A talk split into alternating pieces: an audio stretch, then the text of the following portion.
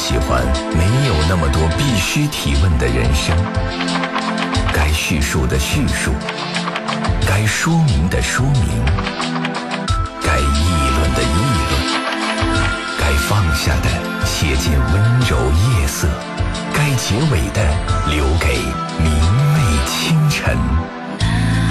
情感交流节目《午夜情正浓》，探问生活，倾听你心。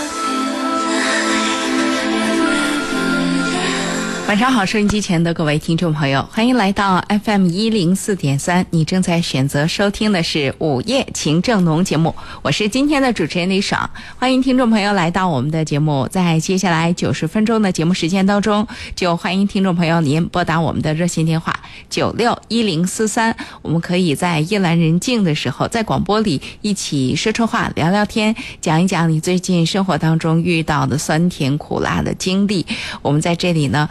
试图能够帮着你理一理思路，我们看看能不能解决那些在你生活当中困扰到你的情感问题，有关亲情，有关友情，有关爱情，好多哦。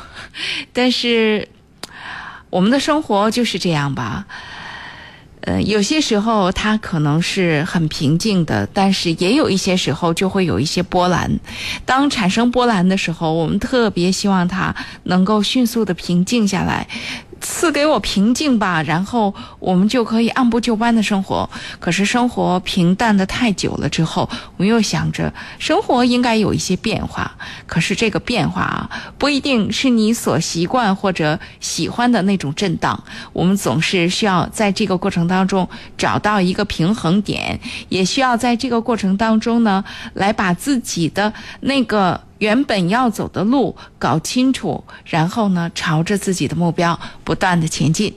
那我们的节目有些时候就是帮你清路障的。好，欢迎大家来吧。加入我们，您可以拨打我们的热线电话九六一零四三，也可以关注网络平台。您可以在新浪微博当中找到 DJ 李爽，或者是一零四三午夜情正浓微信公众号，您关注 DJ 李爽。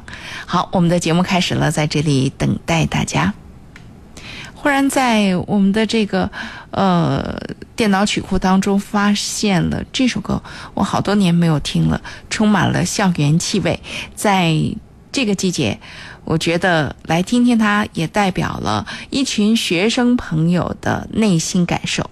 开始的开始，我们都是孩子，最后的最后，渴望变成天使。歌谣的歌谣，藏着童话的影子。孩子的孩子，该要飞往哪去？开始的开始，我们都是孩子。最后的最后，渴望变成天使。歌谣的歌要，藏着童话的影子。孩子的孩子，该要飞往哪去？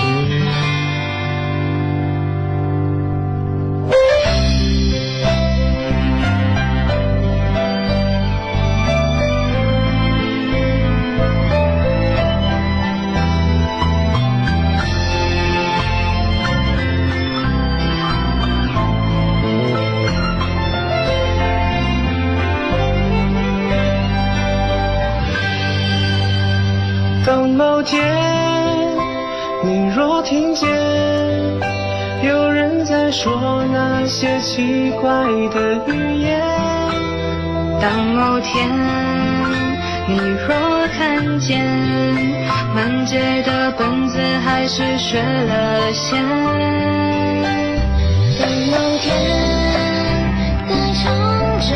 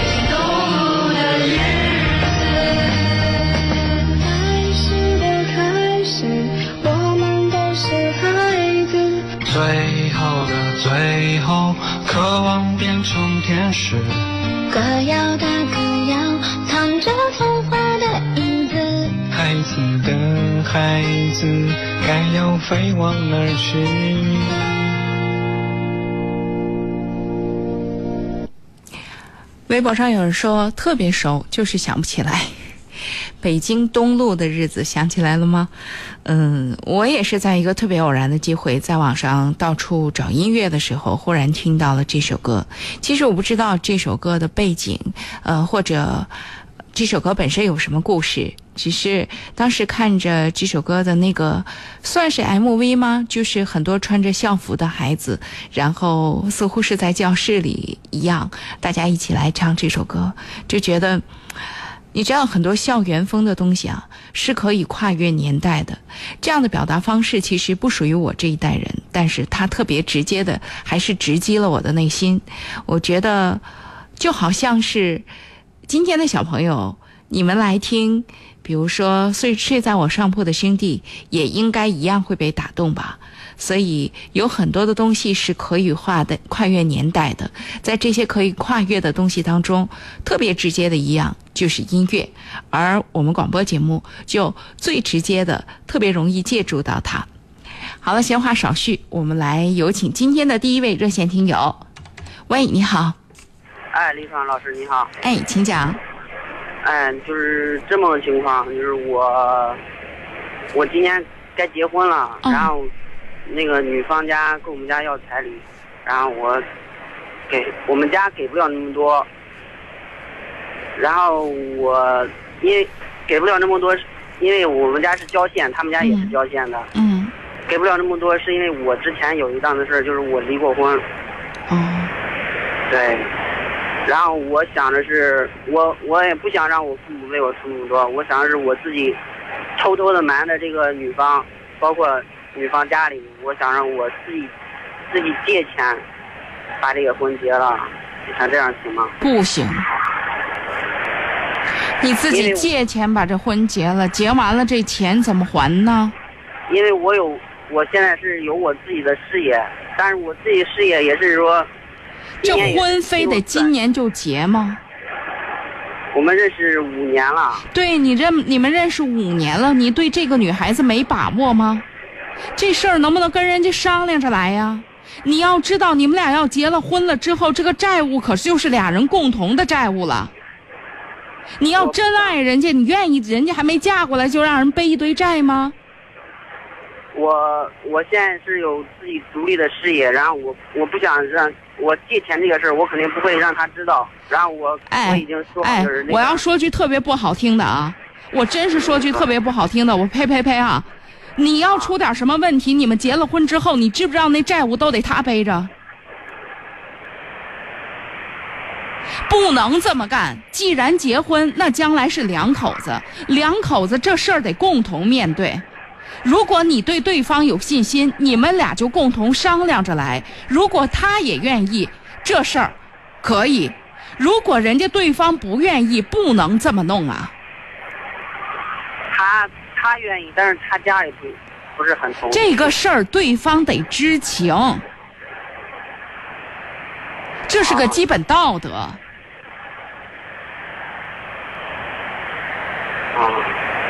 你要娶人家，将来结了婚之后，你的债务可就是你们共同的债务了。人家要都不知道，你说这合适吗？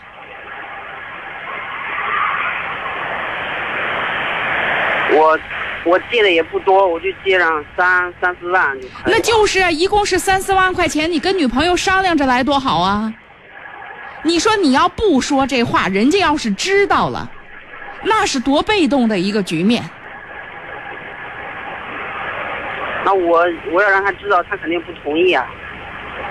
那你们俩商量看这事儿怎么解决呗。如果他不同意，那咱想想有没有别的办法，比如说稍微晚一点结婚，三四万块钱有个一两年就出来了。对对对，那这事儿你征求征求人，你要跟人家结婚，你征求征求人家的意见，人家是愿意用哪条道来走。他们他们他他还有他们家的这意思就是说现在可以结了，因为之前一直不同意我。现在不是有这个具体的困难吗？不是可不可以，而是你，你，我能不能这么，我或者我忽然意识到，你一直在隐瞒着你的家庭状况、你的经济状况，是不是？没有没有，这个倒没有。那如果没有这事儿，为什么不能跟女朋友来商量呢？钱不够嘛，那我们怎么办？或者我们借钱赶紧先把这婚结了，因为就三四万块钱，咱们结了婚之后紧一紧一两年就出来了。要么咱们等一两年，咱把这三四万攒齐了，咱再结。最起码你俩有一个共同的想法啊。他的意思是想让我家里出这三十万。这事儿现在就是那那我那我话又拦着一句，这就叫还没弄明白呢，知道吗？在这么关键的问题上，俩人意见不统一，真适合结婚吗？我觉得需要画个问号。你结婚为啥呀？你是离过婚的人呐、结婚就是为了找个女的吗？不是不是，那对呀，那结婚是要有两个人有感情、有共同的价值观，要共同过日子的。你说马上面临债务这个问题，俩人都不能共同分担的话，这婚姻是不是值得怀疑呀？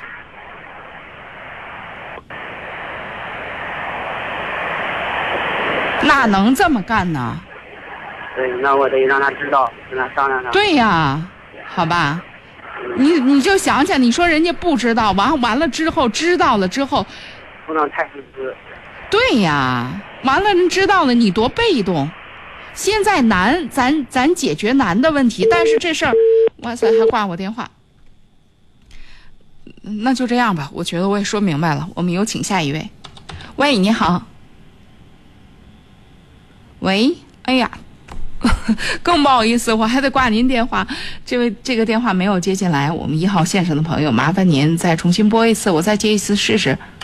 喂。看来真的不行。那麻烦刚刚一号线上的朋友，您再重新拨打一次九六一零四三，我是李爽，你正在选择收听的是午夜情正浓节目。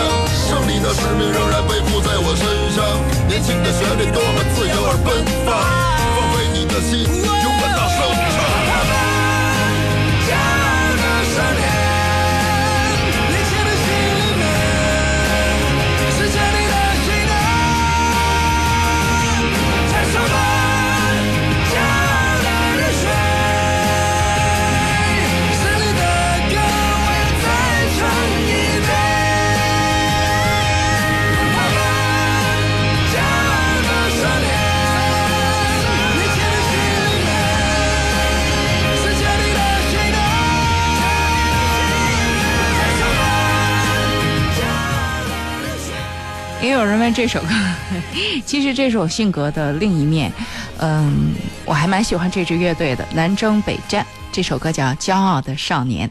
来，我们有请下一位。喂，你好，哎，你好，李畅老师。哎，请讲。哎，哎，我是这么个事儿哈。你看，我以前和我，老我以前给你打过电话的啊。哦，我啊，是这么回事儿。啊，我老公吧，以前不是有过一段外遇啊，是吧？嗯现在他回心转意了，就是想一家人好好过日子。嗯看我们家吧，嗯，是买一个大车，买个大车，我们俩不是经常一块跑车呀。嗯跑车现在不是面临孩子不是马上放暑假了。嗯那现在不是已经放暑假了，放暑假了，孩子不是想上，嗯，我想，因为今年春天吧，嗯，我因为孩子吧，那我跟他一块跑车，把孩子扔在家里跟着他奶奶，嗯孩子学习成绩，哎呀，下降太多了，明年不是就要升初中了吧？我心里也特别心疼孩子，但是吧，我也放心不下他，就因为他有过外遇，后结果我选择把孩子扔在家里头，跟着他出出去一块跑车去。现在这一学期结束了，我想让孩子，我也想让孩子补习补习上辅导班，就是不知道，就是现在特别特别困惑，是留在家里带孩子呢，还是还是跟他一块儿出去跑车呢？刚才我们还是因为这事还商量了，他怎么说他？说想，他说想让我在家那个，就是带孩子吧，跟着他奶奶那么大岁数，毕竟不是一回事。老人嘛，只是让孩子吃顿饭，就是辅导孩子啊，教育方式什么的吧，肯定跟妈妈在一块不一样，是吧？这么多年，孩子一直都是我带的，这是没有办法才跟他一块出去跑车的。我我现在我就拿不定主意，如果不跟他一块出去，说实在的，虽然他嘴上说心里啊，以后好好过日子，不会这么这么着的，但是作为女人这块心，怎么说呢，总是放心不下吧，总是觉得跟着他吧，总是心里踏实点吧，但是总不能把孩子也带在身边吧，这是不可能的。所以说，他和家庭之间，哎呀，不可能两边都顾吧。不知道该怎么办了，不是这么回事儿。婚姻遇到问题重启，需要消耗很多能量，既消耗你的，也消耗他的。是是是，这个肯定是。出现外遇这件事情是结果，不是起因。是这段感情本来就趋于平淡甚至无趣了之后的结果，所以他跟你在不在场某种程度上没关。你就是天天看着他，如果他想，一样有办法，你信不信？是这个我信，但是现在你看，我都我觉得也都快四十岁了，我对这个不是说天天看着他，主要是在经济上面不放心。我我每天跟着他出去吧，最起码挣所有挣钱，每趟拉活挣多少钱，我心里清楚，那钱吧全部在我。经济上，你都已经这么长时间了，一个月你家大约收入多少钱？你没个数吗？嗯，看你可能你嗯不懂我们跑车这一行吧，没准是吧？这没准儿，对，有时候有时候呢运费也不一样，有多有少，有有活有没活的，你嗯，确实不一样。就是每个月跟每个月能差很多，是吧？啊，对对对对，这没有具体的标准。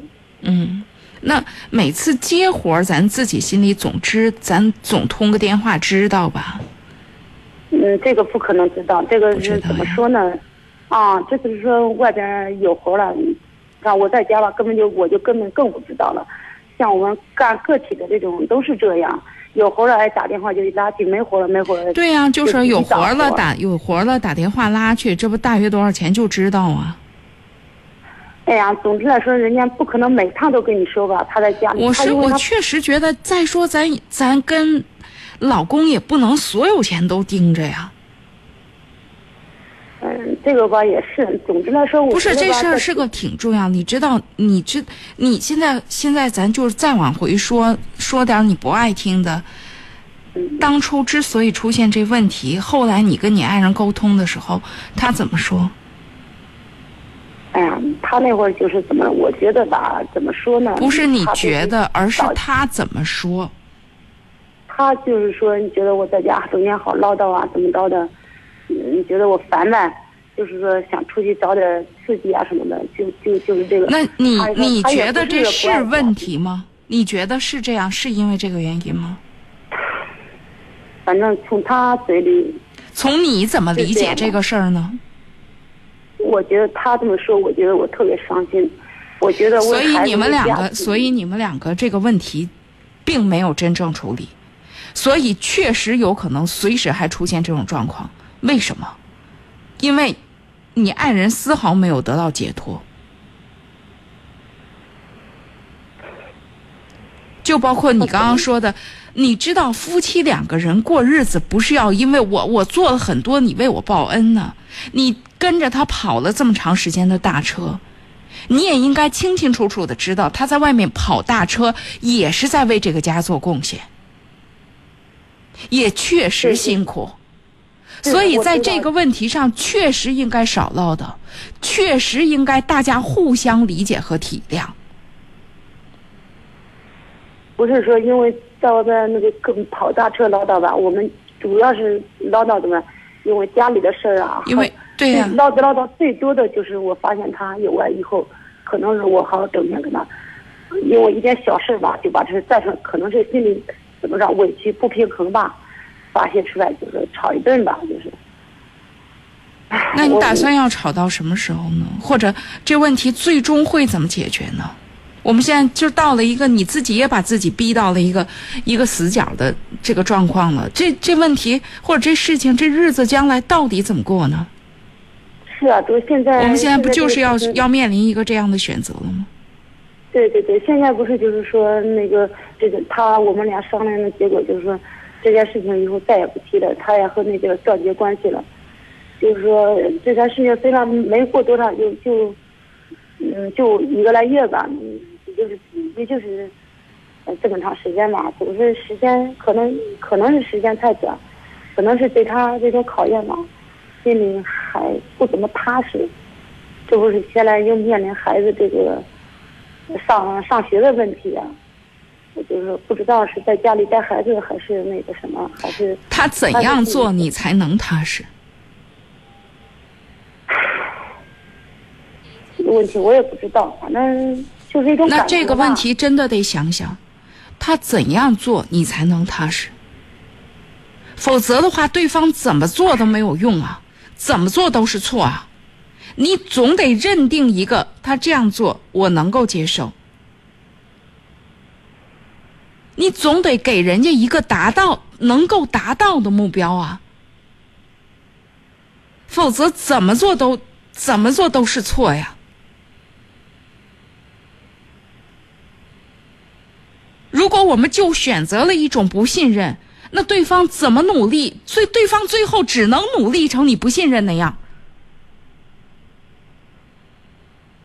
所以现在真的是到了一个你需要面临一个选择，你需要搞清楚一个状况，对方怎么做你才能够信任？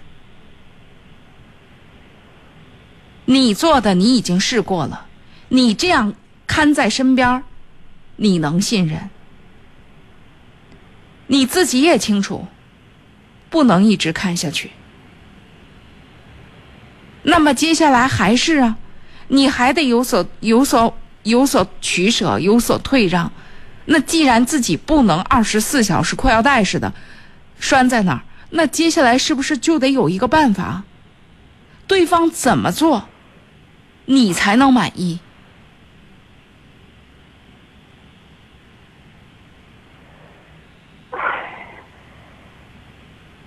我们得往前走，不可能把过去抹掉。就是现在这个局面，我们再往前走，这是解决问题。我们做什么，我做什么，他做什么，我们这个事情可以继续，而不是说没有这件事儿多好啊，不可能了。我们得面临现在这个现实，怎么往前走？这是考虑问题的起点。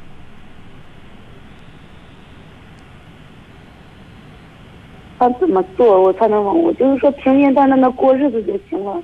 就是那这个话等于没有说。你所担心的所有这些状况，你要就是担心，你要就是一个小时一个电话，对方真的会烦。那你希望他做些什么？你刚刚说的太空了。其实我当我这样跟你说的时候，也就是给你一个题目。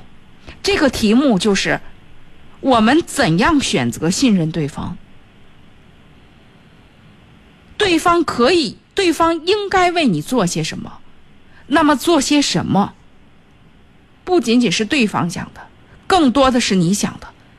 如果你没有一个客观的要求的话，对方做什么都是错。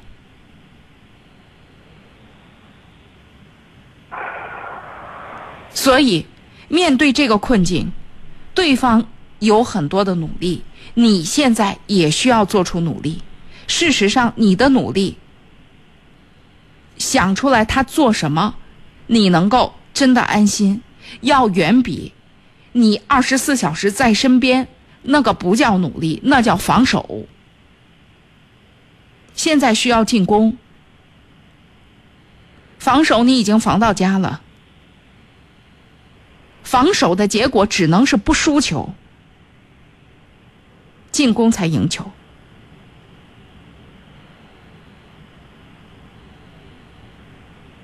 我们似乎说的很虚，但事实上这是件很实的事儿。不知道我们就再想想，别急着做决定。这事儿没法别人帮你想清楚，你必须给自己，你或者是你慢慢想。你或者说你逼着自己尽快想，你需要给自己一个答案，他怎么做你就能满意了。上午一个电话，下午一个电话，晚上一个电话。不，我们经常嗯不是这样的，李爽老师，他出去，他因为他跑大车这一行吧，也挺危险的。呃，一般一般我们是呃偶尔吧，就是。就是他出去了，也是打个电，几天过两天打个电话问候一下。如果有需要，你可以做这个要求。开大车也可以，他放在旁边打一个电话，互相问候一声，这是可以操作的。是是是，这个。如果你所有的东西不是我刚刚之所以这样说，就是这两三天你等着他的电话，你等的心急火燎，你充满了不放心。然后你又觉得你这你怎样怎样，你完全可以取消，这也是他应该做的。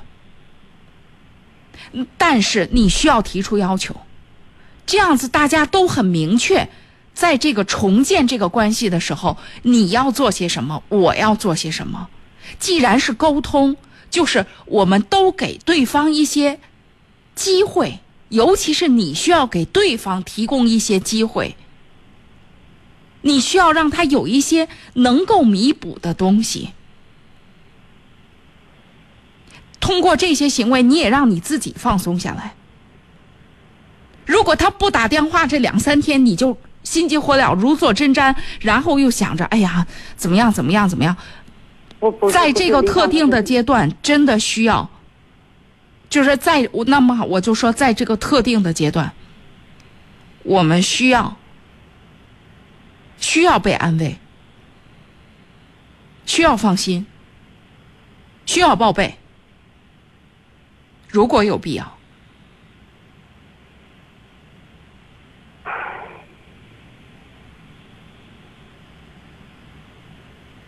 还有你们家说到的钱的问题也是一样。每一分钱都收起来早晚会烦的。每一笔钱都问来路，或者说都问怎么怎么多少，那也确实招人烦。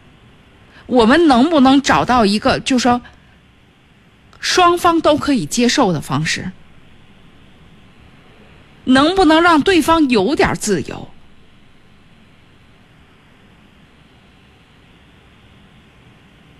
比如说每个月可以可以给你的一个基本的量是多少？如果达不到这个量，给你一个合理的解释。就这些东西可不可以？就说夫妻之间是需要交流的，尤其是在信任危机的情形下，我们需要重新建立规则。我不知道我说清楚没有？我也想和他交流，嗯，就是有时候吧，我们之间可能一说话就吵，也交流交流不到。因为你一直都希望，你一直都希望要情感。事实上，你要情感的前提，我们先把这些事儿处理清楚。男人跟女人不来自同一个星球，男人要的是他他能怎么做。所以我刚刚问你的这个问题，如果他来问你，你就翻了。但是我必须要问到你，因为你要知道这是个男性的思维。你告诉他怎么做，他会很轻松，他也愿意跟你沟通。如果你告诉他的就是你，你要好好的对这个家，你知道我告诉你烦死了。你要对这个家负责，你说清楚他需要负什么责，钱他交多少，多长时间给你打一电话。我想到的是这两个，还有第三个可能。那你们夫妻之间的事情，交流是要交流这些，而不是说你到底爱不爱我。不爱你可以不过了。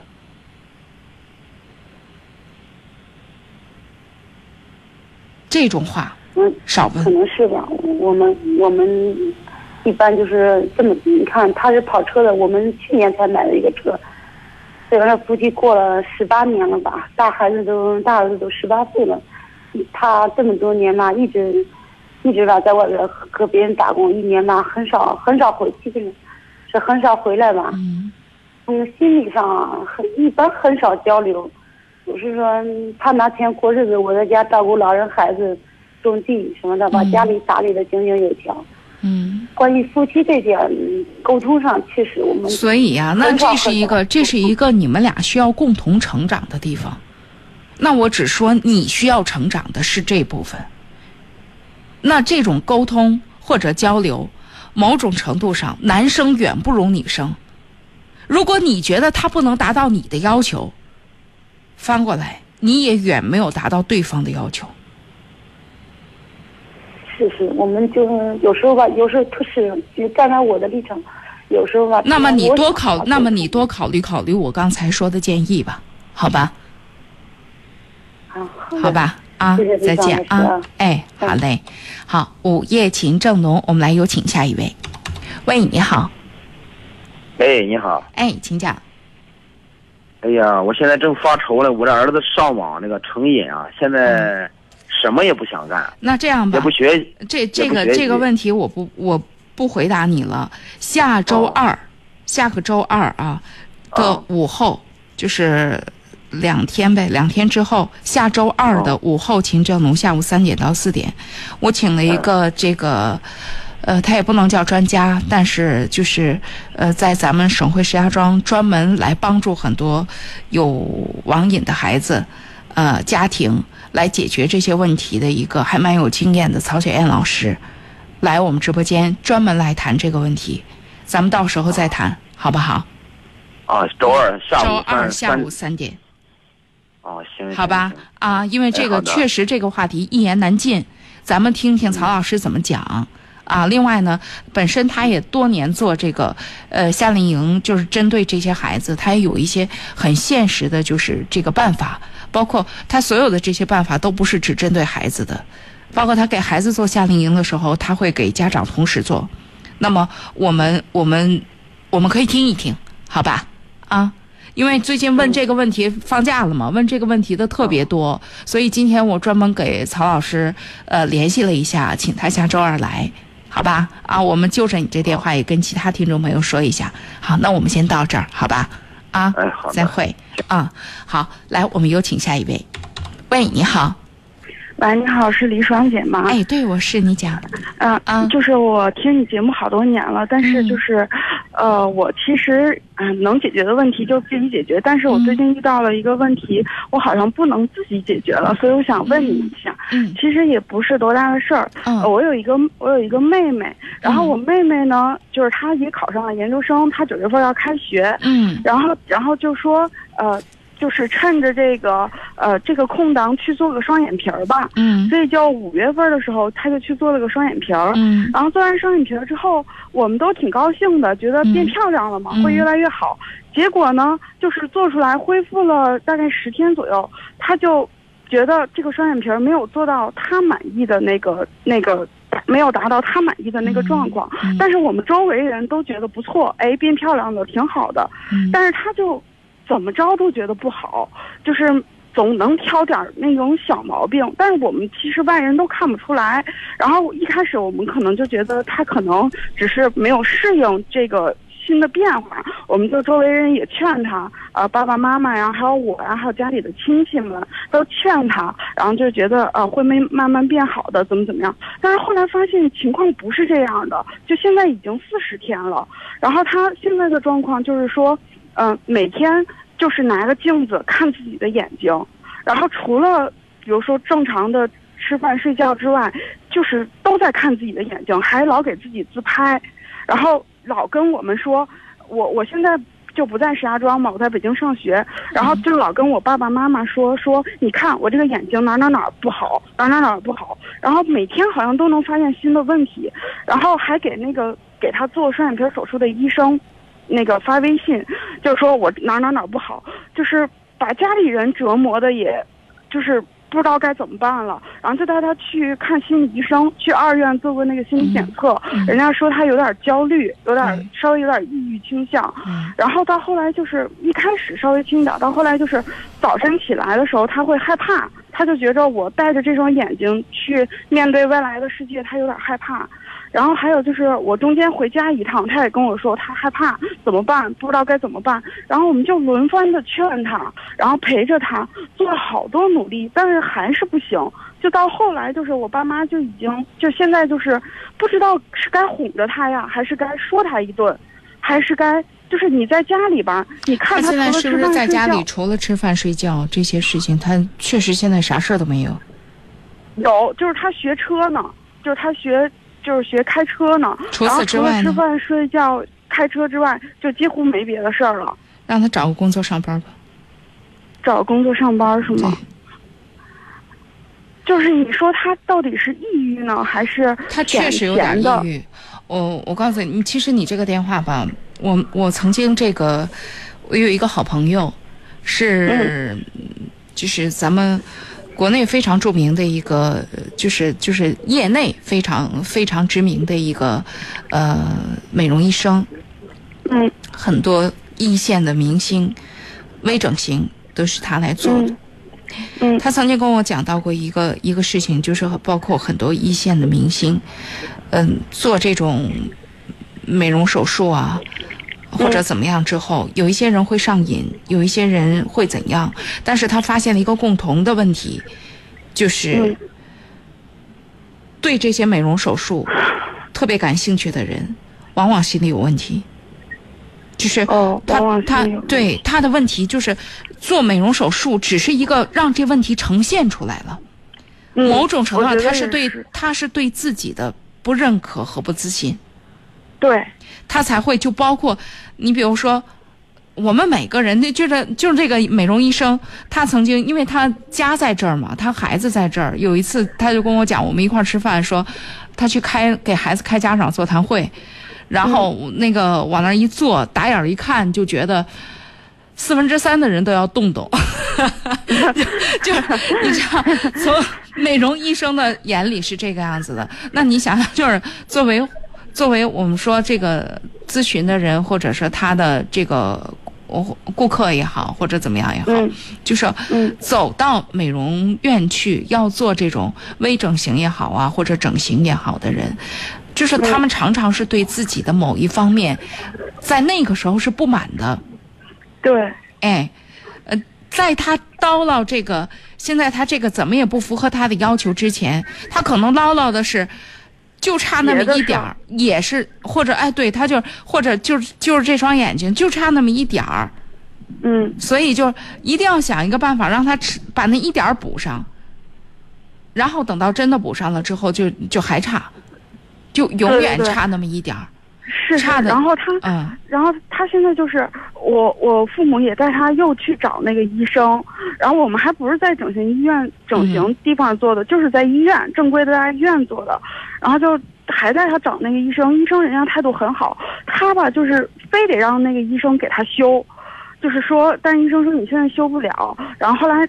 那个得至少得等半年之后，然后他就想着，总心里总想这事儿，总想着半年之后我还得修，怎么怎么样，就是把我折磨的也真是是这个做美容手术的人，就是就是所谓成瘾嘛，就是这样子，就是一次一次，一次一次，就很可。然后他真的把眼睛修好了之后，他可能又会想别的地方，所以一个特别直接的，他只是一个。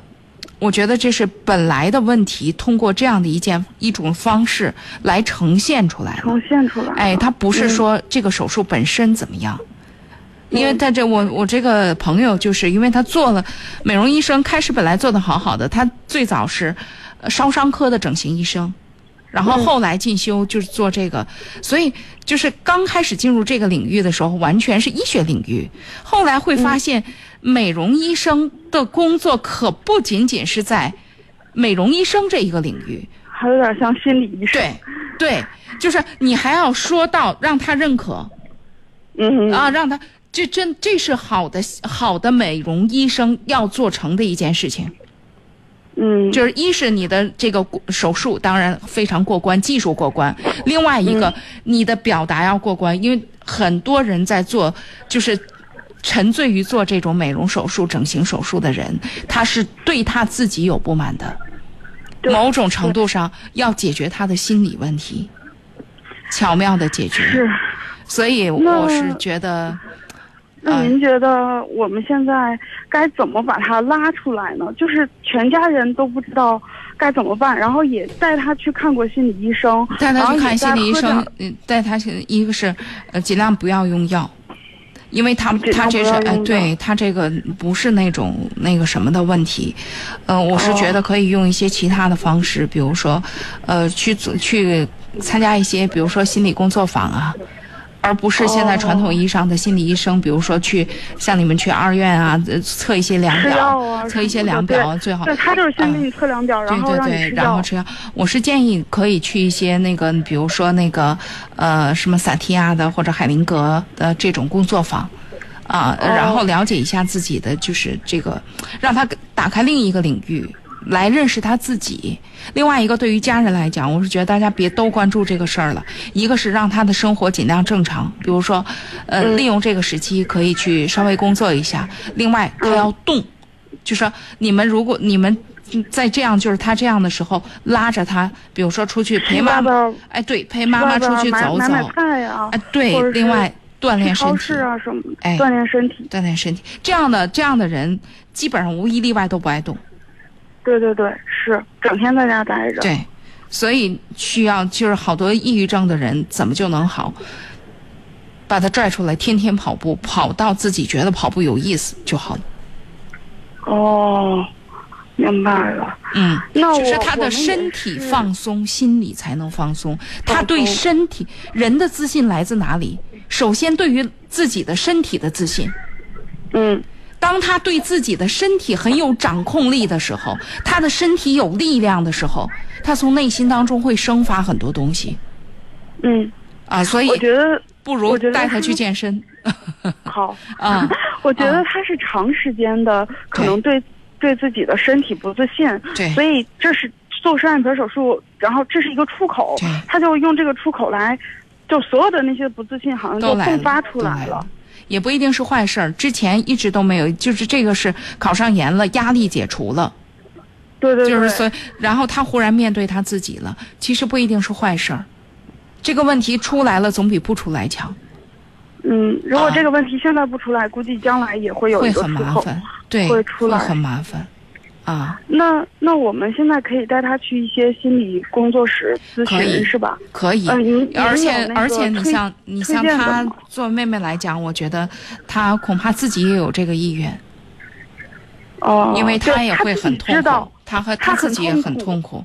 对他啊很痛苦，然后我们也很痛苦。其实哎，但是我们又觉得好像帮不了他，嗯，就是我我记着你这个状况，那个你把电话留给我们的导播，呃，或者这样也行，你关注一下我的微信公众号 DJ 李爽，然后你给我嗯发一个信息。啊，你给我发一个信息，然后我因为这个我们不在广播里讲了，我可以帮你介绍，但是行。呃我这个好吧，嗯，好，那你说，呃，嗯。还有最后一点点问题，就那你说九月份他要开学了，那你说他去上学会不会好一些？会还是说他这种状况不能上学？会好一些。就是真的得抑郁症的人，也不是完全不能生活，哦、可以带着问题去生活。好好好，啊，那可能他是开学了之后忙碌起来了，课程啊各方面的活动会好，还有周围的朋友可能也多了，而且他现在就自己在家嘛，可能没意思，他周围的朋友可能也多了起来，可能他会从这个状态里边解脱出来一些。对，嗯，好吧，行啊，好嘞，好那爽姐，啊。那我微信上我再跟您联系吧。好的啊，好，哎好嘞谢谢您啊再见，拜拜。啊哎哎，好，这里是午夜情正浓，我是李爽，欢迎大家继续收听，也欢迎各位来继续拨打我们的热线电话九六一零四三，来，我们有请下一位，喂，你好，哎，是李总老师吗？哎，对，请讲，啊，是我电话是吧？对，啊啊，我跟那个导播说了一下我那个嗯。情呃呃那个大概情况。啊，我说那个我们都是二婚，二婚又生了一个女儿，哦，女儿呃后来这个这个刚开始结婚还是挺幸福的，啊，后来那个后来最近这一段吧，我失业了，没有嗯工作了，嗯。没有工作，他都是呃老是这个呃就是过呃就是夫妻生活吧，嗯。他老是呃推，呃老是往后推，或者是不让我碰他，嗯，碰他他打我。他你后来觉得跟后来我就这个是，你觉得跟你失业有关吗？是这个时间点碰到了一起，还是孩子多孩子多大了？呃孩子有两周多不到三周，他老是给我闹，那那不是那那这个事情，在他情绪稍微好的时候，你没有问过他吗？他怎么说？问过他他他他也不说呃具体什么具体什么原因，他他也不讲。那他怎么说呢？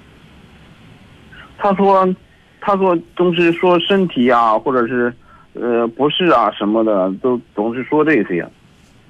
呃，一检查都是没有没有什么问题。他也愿，他也跟你检查过，是吧？啊，以前以前都是治过，哦，治过他那个，就是呃他这一段闹得比较凶。我说看一下那个，他老是给我提出离婚，哦，那他有原因的呗。他就是他，老是那是不是你是不是真的？就是你现在有工作了吗？现在正在找，还是不好找这个工作。我觉得恐怕症结在这儿。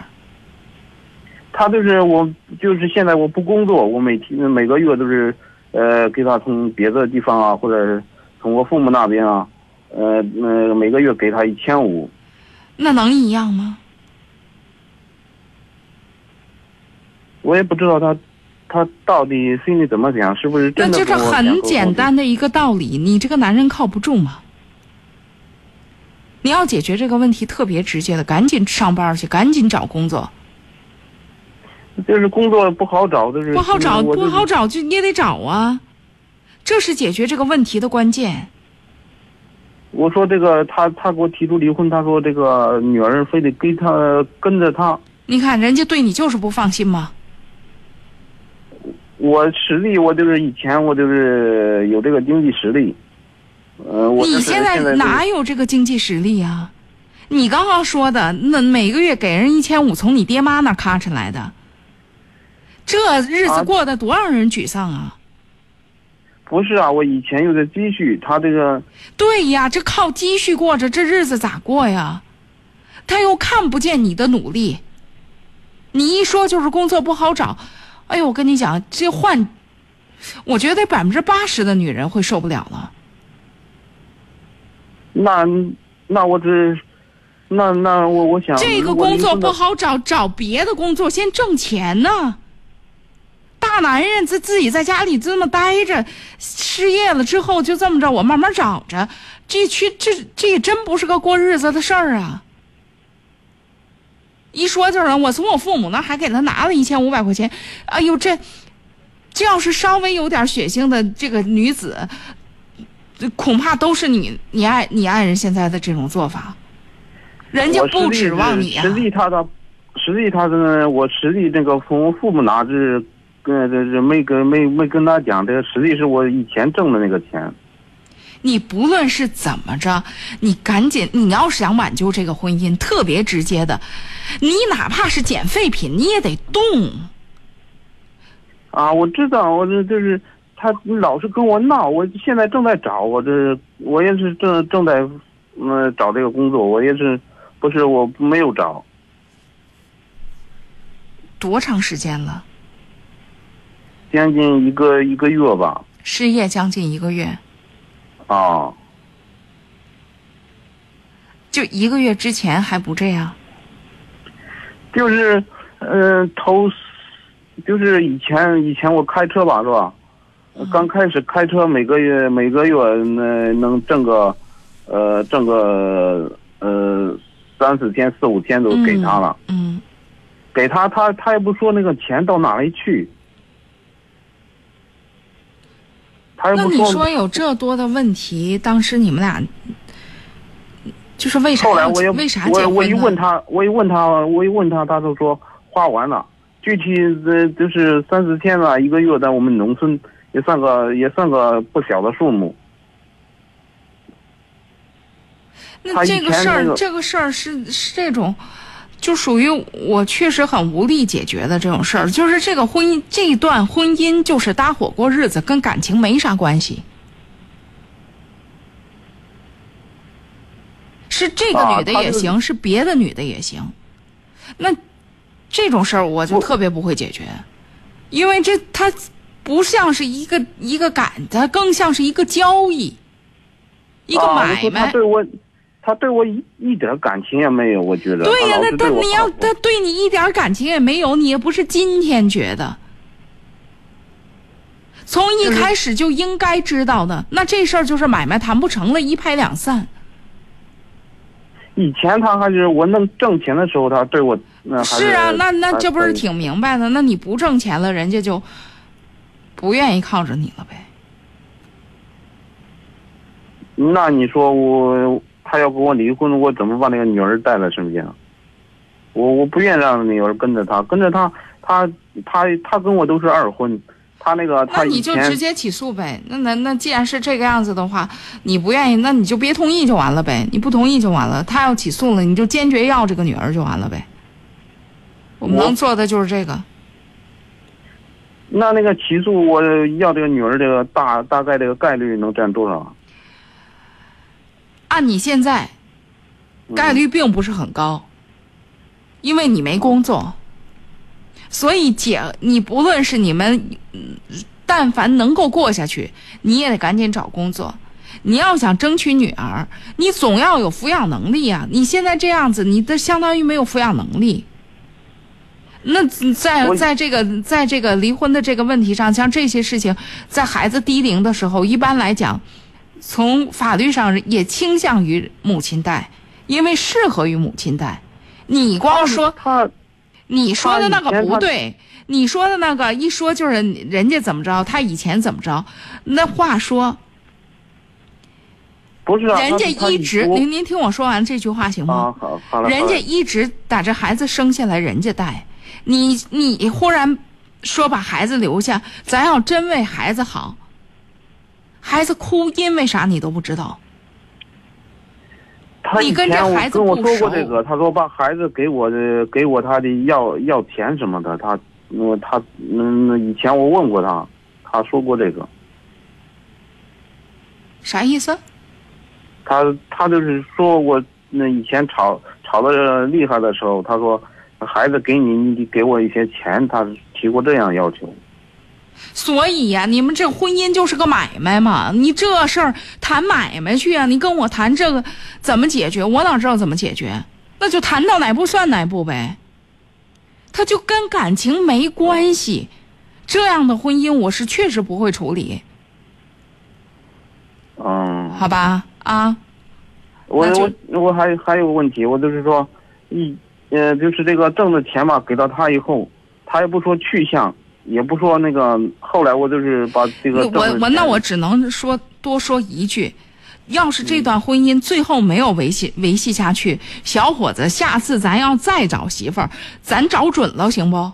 咱既然要过日子，你要知道，就不是扒拉个个儿，那不是包花生米、包包花生粒儿呢，那得有感情。这两口子过日子，过个感情。我只能说到这儿。你说他怎么解决？那话说，你结婚前考虑啥来的？你不得商量商量？结结婚之后，人家钱怎么着？这啥都没有，这这，我这样的问题我确实不会解决，因为他以前他对我，以前有钱的时候对我还是那以前有钱的时候，你也没产生这问题呀、啊是，所以就等于啥都没有，啥都不考虑，啥都不谈，碰上啥算啥，搂着啥算啥。这个事儿，那你自己都对婚姻不负责任，你自己对你自己的生活都不负责任，你说你让别人能说啥呀？别人再说我再怎么说都是猜，嗯，好吧？啊，就是嗯就是就是每天呃他他嗯他结婚离我少远点儿，都是每每回去到父母那边都是买一大堆东西。哎呦，那你别让我猜这个了。你要觉得不合适，回来的时候什么东西也不拿。对，不是，那你既然有这么多的抱怨，我话还是那句话，但凡如果这次能凑合过，你们接着过；但凡过不下去，你要再往前走，你可记住了，这过日子是过俩人呢，这可不是说随便一拨了是个女的就行。那过不下去，好吧？啊，我们到这儿吧，我确实觉得咱俩谈不出什么结果来，这个事儿。哎呦，这个看造化吧，这连看缘分都看不上，看造化吧。多久不再联络，一个人生活。每次灯光熄灭之后，也不属于我。反复想着那个不该属说，出的坚强，心其实已在刀刃。为什么就连分开也没来得及告别呢？请你回头，请你看着我，年轻那时最难忘的是种醉的夏天，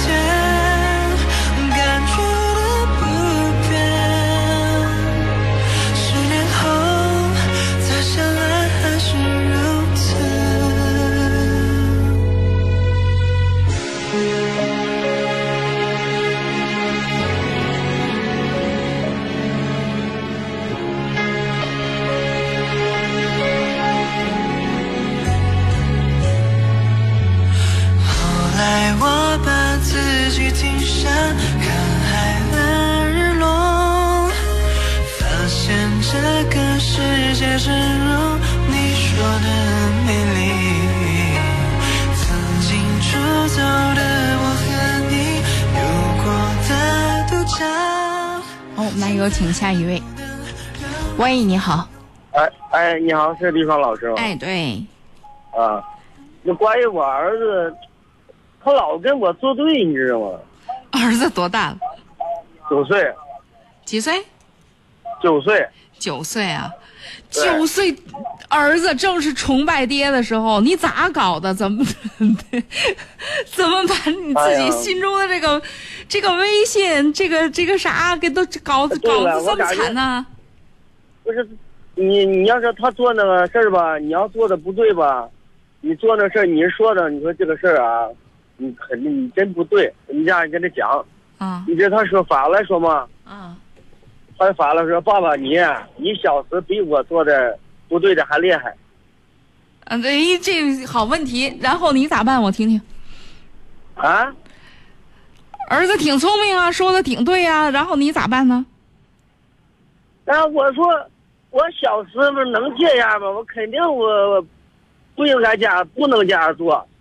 我说你小子肯定这样做。哎呀，你你这你这人吧，你这人吧，就是属于那种不好玩儿、没意思的不爹，你知道？你丝毫不觉得这是个好玩的事儿吗？咱就顺着儿子的思路，咱咱往下想，不行吗？就是咱生活中能不能有点幽默感？就是儿子，你你不觉得你儿子提出来的，或者说跟你，你觉得微信受到了挑衅是吗？喂，哎呦，这电话是，哎呦，这是哪部电话？我这电话断了一下，来，我我接着试试啊。喂，喂，你好，哎，这是您刚才那部电话吗？我不知道，我刚打通的。啊，刚打通的，那咱就换一主题了。刚才那位听众朋友那个电话接到一半忽然断掉了，那呃麻烦那位听众朋友再等一会儿吧。那咱俩先聊啊。哎，你好，李老师，啊啊，我想那个跟您咨询一下那个孩子出国的事儿。哟，这么专业的事儿我哪懂啊？您先说。哦，我先介绍一下我女儿，我女儿今年那个初三中考毕业，哦呃，她准备上澳洲去出国。哦，就等于是小留学生是，嗯、那这样这样出去是通过中介吗？还是？啊，对，通过中介，我一个就是想问问中介，我是在北京啊，嗯，那个中介费呢是两万五，我觉得这个费用是不是有点高一点？我上回听那个陈露老师说，那个应该在一万块钱左右。你还得问他，这事儿我真是不懂，我真是不懂就是啊啊。呃，还有一个就是我想咨询一下，我女儿就是这个初中毕业出国留学，嗯、合适不合适？是高中好一点，还是因为我女儿啊挺优秀的，在北京那个呃，咱们那里那个呃呃，就那个呃理呃理工附中，嗯、呃呃，那这么这么急着出去要干嘛呀？为什么这么着急着出去啊？如果说又挺优秀的，他又不怕，嗯，是干嘛不是？他，嗯他急着出去，因为我想要高中出去以后，跟现在出去还不如现在早点出去，因为这孩子反现在正比较出去就成熟一点。那如果是嗯这样，倒也无所谓。但是出去之后呢，确实，因为他会因为未成年人，所以他要有寄宿家庭，啊，他现在嗯找这个学校呢，这个学校是寄宿的，学校是寄宿的，是吧？对，是一个私立的，私立，然后就是年的费用呢是连学费在那个食宿呢是三十万左右，我觉得也挺高的。这这东西确实也我真是不懂，所以我没办法回答您。嗯、我只是觉得吧，呃，各有利弊。因为我身边也有一些，因为我你比如我的同龄人，呃，孩子有一些人就是初中毕业了之后，呃，有去澳洲的，有去新加坡的，都有。呃，呃，确实呃也也有成功的，也真有回来的。呃，大部分、哦大部分都不错，大部分都就是绝大部分都不错，所以就我们最后发现的就是，就是那种本来就能不错的吧，他到哪儿都不错。如果就是出去就是为了逃避问题的，逃避不了，到那儿也是有问题，问题没解决，所以哦，那倒不会的，那所以因为而且现在因为这个就是大家沟通的都很方便，一个手机基本上那边呃对对对对大家都能联系上，某种程度上对啊，而且某种程度上就是一定距离的离开，对于这个年龄的孩子，其实回避了一些问题，否则他在家里面不一定能很和谐。这这是个别扭的年龄，但是他离开了之后，就是俩双方都离远了之后呢，彼此说话都有分量，就是你在他心中的影响力会大，啊，他他在外面，因为怎么也是孩女儿独当一面了，所以他说的话呢，你也会当真。他在你身边，你不当真。所以某种程度上，某种程度上，就是从心理成长上的角度来讲，我们做好了不是坏事儿。是是是是是，嗯嗯。但是至于钱的问题，您确实不能问我，我正经不懂。对，因为我啊上回听过那个呃陈露老师，好像就是对您这方面还对对对专业。对对对，您还得问他，这个我确实不懂啊，好吧？好嘞啊，好嘞。那个啊那个，我想问一下，那个陈露老师哪天在值班上班啊？我再问。呃礼拜一，礼拜一啊。呃，后天是吧？啊，对对对，好吧。好嘞啊好嘞好嘞嘞，谢谢啊李老师哎，啊好，再见见啊。哎，好，我们来有请下一位。喂，喂，你好，李双杰。哎，刚才咱们是说到一半断掉了，是吧？喂是吧啊，不是啊，那那刚才那个电话那就是断掉了。您讲啊，那个，我反映个事儿，那个我、我家媳妇儿呗，前段时间聊微信，哦，聊微信聊那个男聊那个那个男男友吧，不算是男朋友，他就出去就跟人家见面去了，哦，一跑就跑江西了就，江西景德镇，那出去出去八天，出去八天，每天嗯。都有联系，嗯。有联系。他说，我给他打电话，他说你给我离婚吧，你给我离婚，我就回家，我就咱我咱就说这个善意的谎言没有，我说离，我说你有什么条件你给我说出来，他什么条件都没有，我就其实和你想离婚。嗯他说你你不给我离婚，我就不回家，你给我离婚我就回家。嗯这样咱咱把他骗回来了，骗回来了，嗯，他在他娘家那边，我一直在拖着他。我说有什么条件你就说出来，嗯，没有什么条件，说你你你是不是受了伤了？你是不是在外边？我我咱们这个人们都是这个心里都不不往好处想呗，就是是吧？是你要是都不往好处想的话，那那我就不知道，你说人家跟你示威似的，这样这这么着要离婚，你你也不往好处想了，那咱咱在这儿较啥劲呢？不是，我媳妇儿不，这个她特别简单，她学历也不高，就是我们家开个店儿，她在她店里收着店儿，就是平常时候，平常时候我我就在我姐夫那边打工。现在的这个问题就是你你就是特别简单也好，人家也是成年人，人家要说人家要说不想跟你过了，而且人家也挺坚决的，那这个事儿咱就得面对现实了。他面对现实，他没有理由啊，他什么理由他都没有。这事儿用不着理由啊。她以前他以前过得好好的，是啊，那现在这不是就是对呀？这不就是出了？这不是现在是现在了吗？不是以前了吗？这个人变化这么快啊！咱反正你就遇到了这个变化这么快的，要么你就这事儿稍微拖一拖，你拖住了，稍微拖一拖，如果能拖个一半年，也许没这事儿了。如果一半年之后丝毫没有改变的话，那我真心实意讲，你接受现实吧。这个他回来以后，他回来以后看见我了，看见我就就特别特别讨厌我。我把他手机给，我把他的手机给拿了，拿了以后，他就拿剪刀刺激刺激死残呗，我就剁了他的电脑。他最后把手手手上的那个大口子，他你必须如果都给我手机，那如果都如果手机不行。都到这份儿上了，你要是愿意接受这个局面呢，那你就再等等。我一直在拖他，但是他每次这个事见了我，这个事每次见了我，每次就是那么那么怒，没有见过他那么怒的怒的时候，这是。这个事儿真的强扭的瓜不甜呢。我们过了十几年的生活了，我没有发现过他一次这样。我知道，我确实知道这种，就是这种确实对人挺打击的。但是我咱特别特别的疼他，每次我把我们家一种的地七八亩的地，啊，这个这个卖下都是我一个人才做的做的这个。地里活儿嗯，他他一点都不心疼人，现在他特别狠心，这个女人。知道，嗯，什么都不让他做，就就平常时候做个中上午饭、中午饭，晚上反正这孩子上上学，解解解决学生就行行就行了，别的什么都不做，卖卖货。哎呀，我说你这么实在，你还这是干什么呀？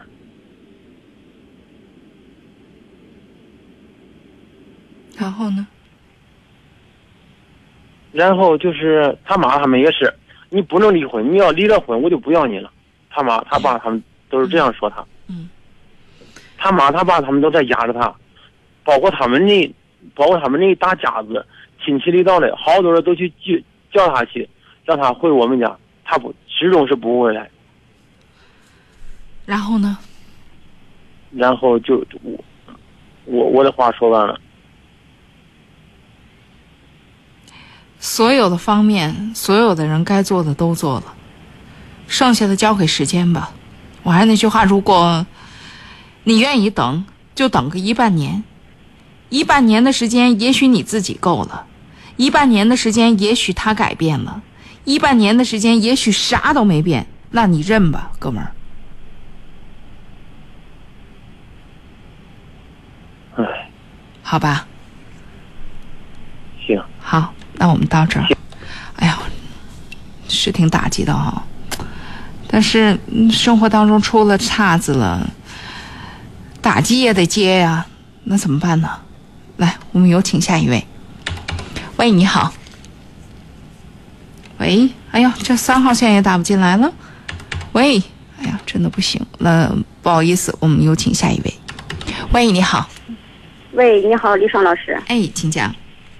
哎，这是关于我妹妹的事儿啊。你说，我妹妹两个儿子了，嗯，现在和她老公的关系不是太好，嗯，把小儿子放在她奶奶家，大儿子跟着她，嗯，呃，我妹我妹妹在市里也没一个也没有一个工作，她就是现在学那个小儿小儿中医推拿，嗯，嗯，就是没有基本的生活保障吧，嗯，嗯，她就是说老老向我妈借钱和我。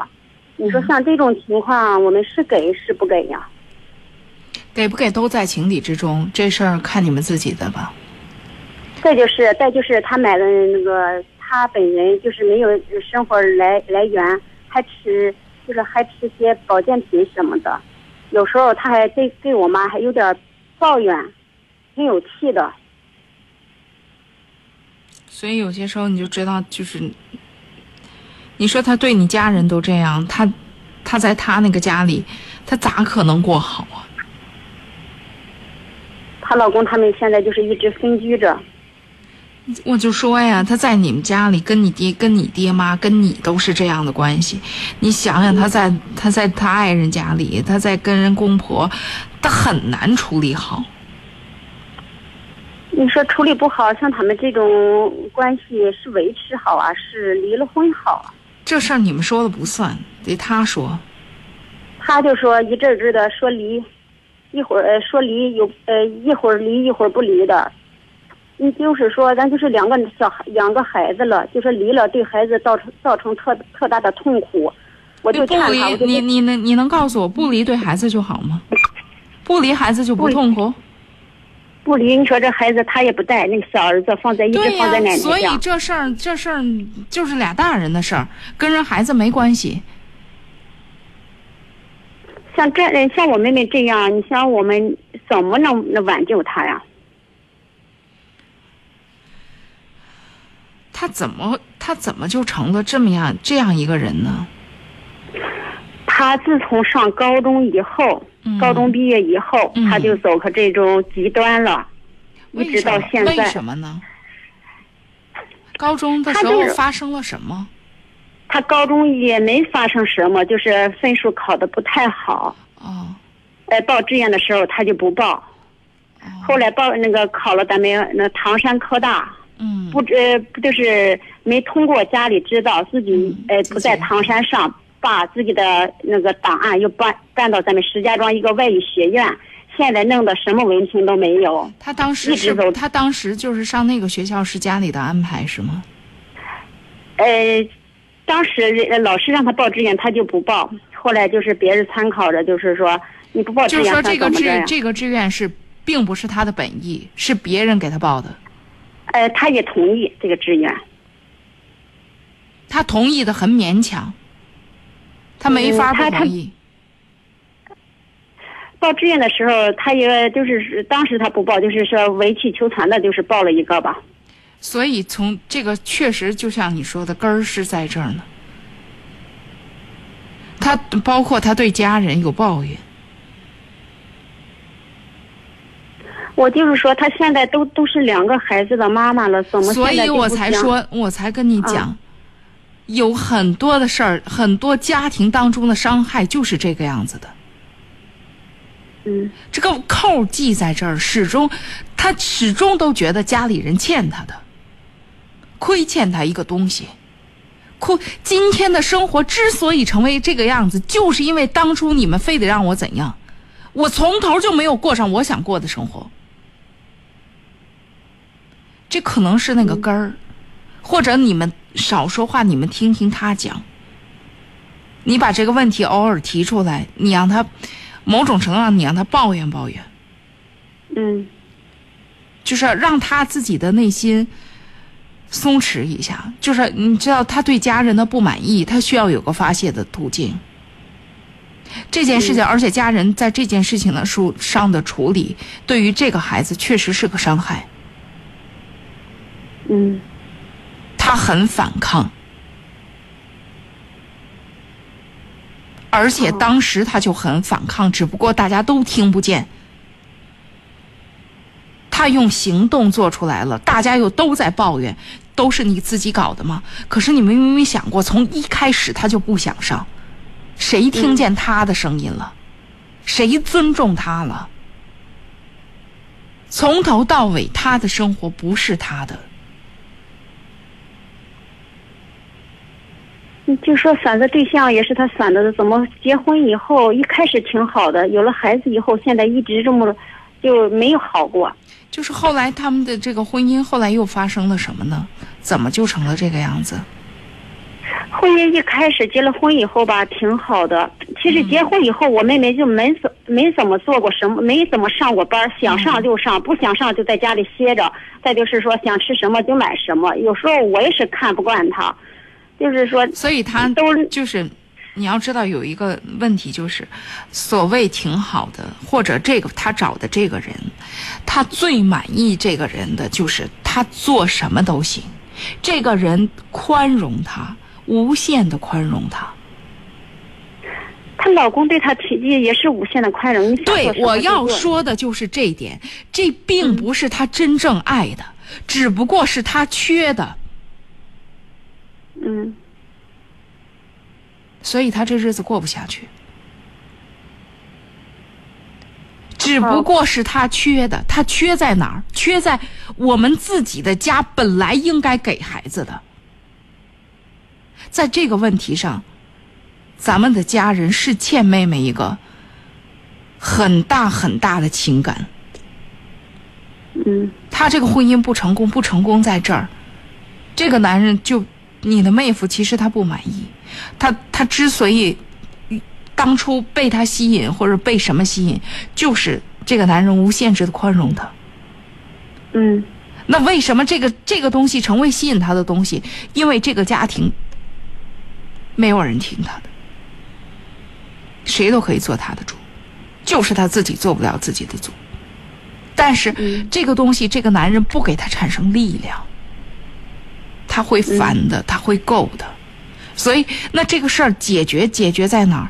还是解决在我们这儿，我们家里边，这他必须跟我们的家人和解了，他才能跟那边。其实你说你妹夫已经给了他最大的一个，其实给了他最大的稳定感，包括他今天这么胡闹，是因为他心里的这个稳定感够了，他才有他才有这个怎么讲，他才有这个力量胡闹。嗯，他仍然是这种，就是这种抱怨式的发泄。那这个东西你，你得让他发泄出来。某种程度上，你真的需要做做你父母的工作，得跟孩子说一句抱歉。嗯，这可能你们都没有太意识到，但是扣是记在这儿的。嗯嗯，你向他什么时候要钱就什么时候给他呗。不一定，两回事儿。情感上的问题、要用语言来沟通，要用身体来表达。行为上的规范，你们现在家里边正好做反了。行为上的规范非常清晰，你已经出嫁了，我们没有帮你的义务，但是情感上我们不能扔掉这个孩子。嗯，随时回来我们都欢迎。你抱怨我们接着，我们刚好搞反了。嗯。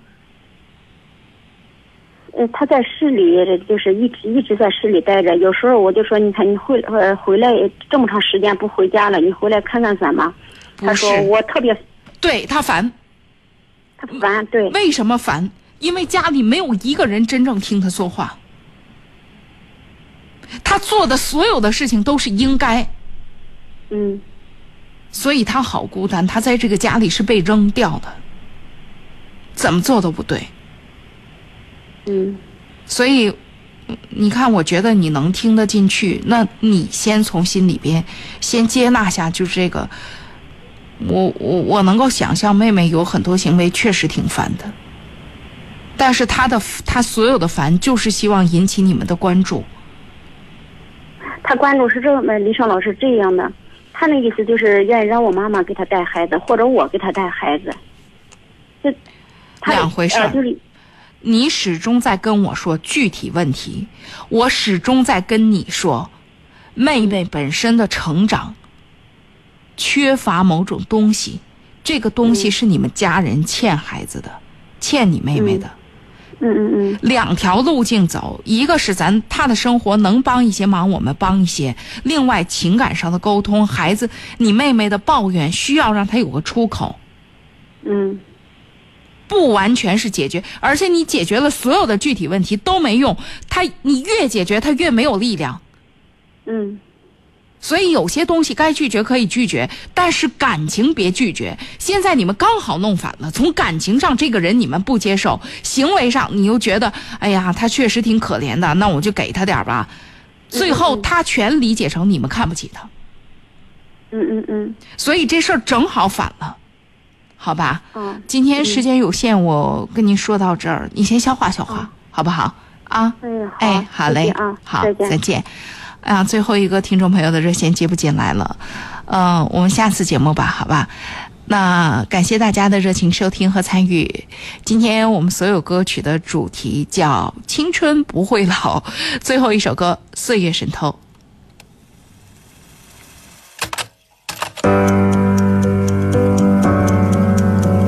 好了，歌声中结束我们的节目，再会。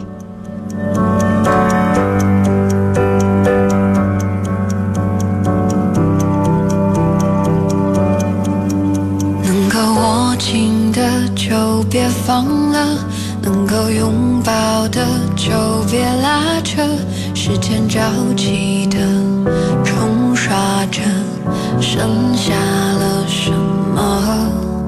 原谅走过的那些曲折，原来留下的都是真的。纵然似梦啊，半醒着，笑着哭着都快活。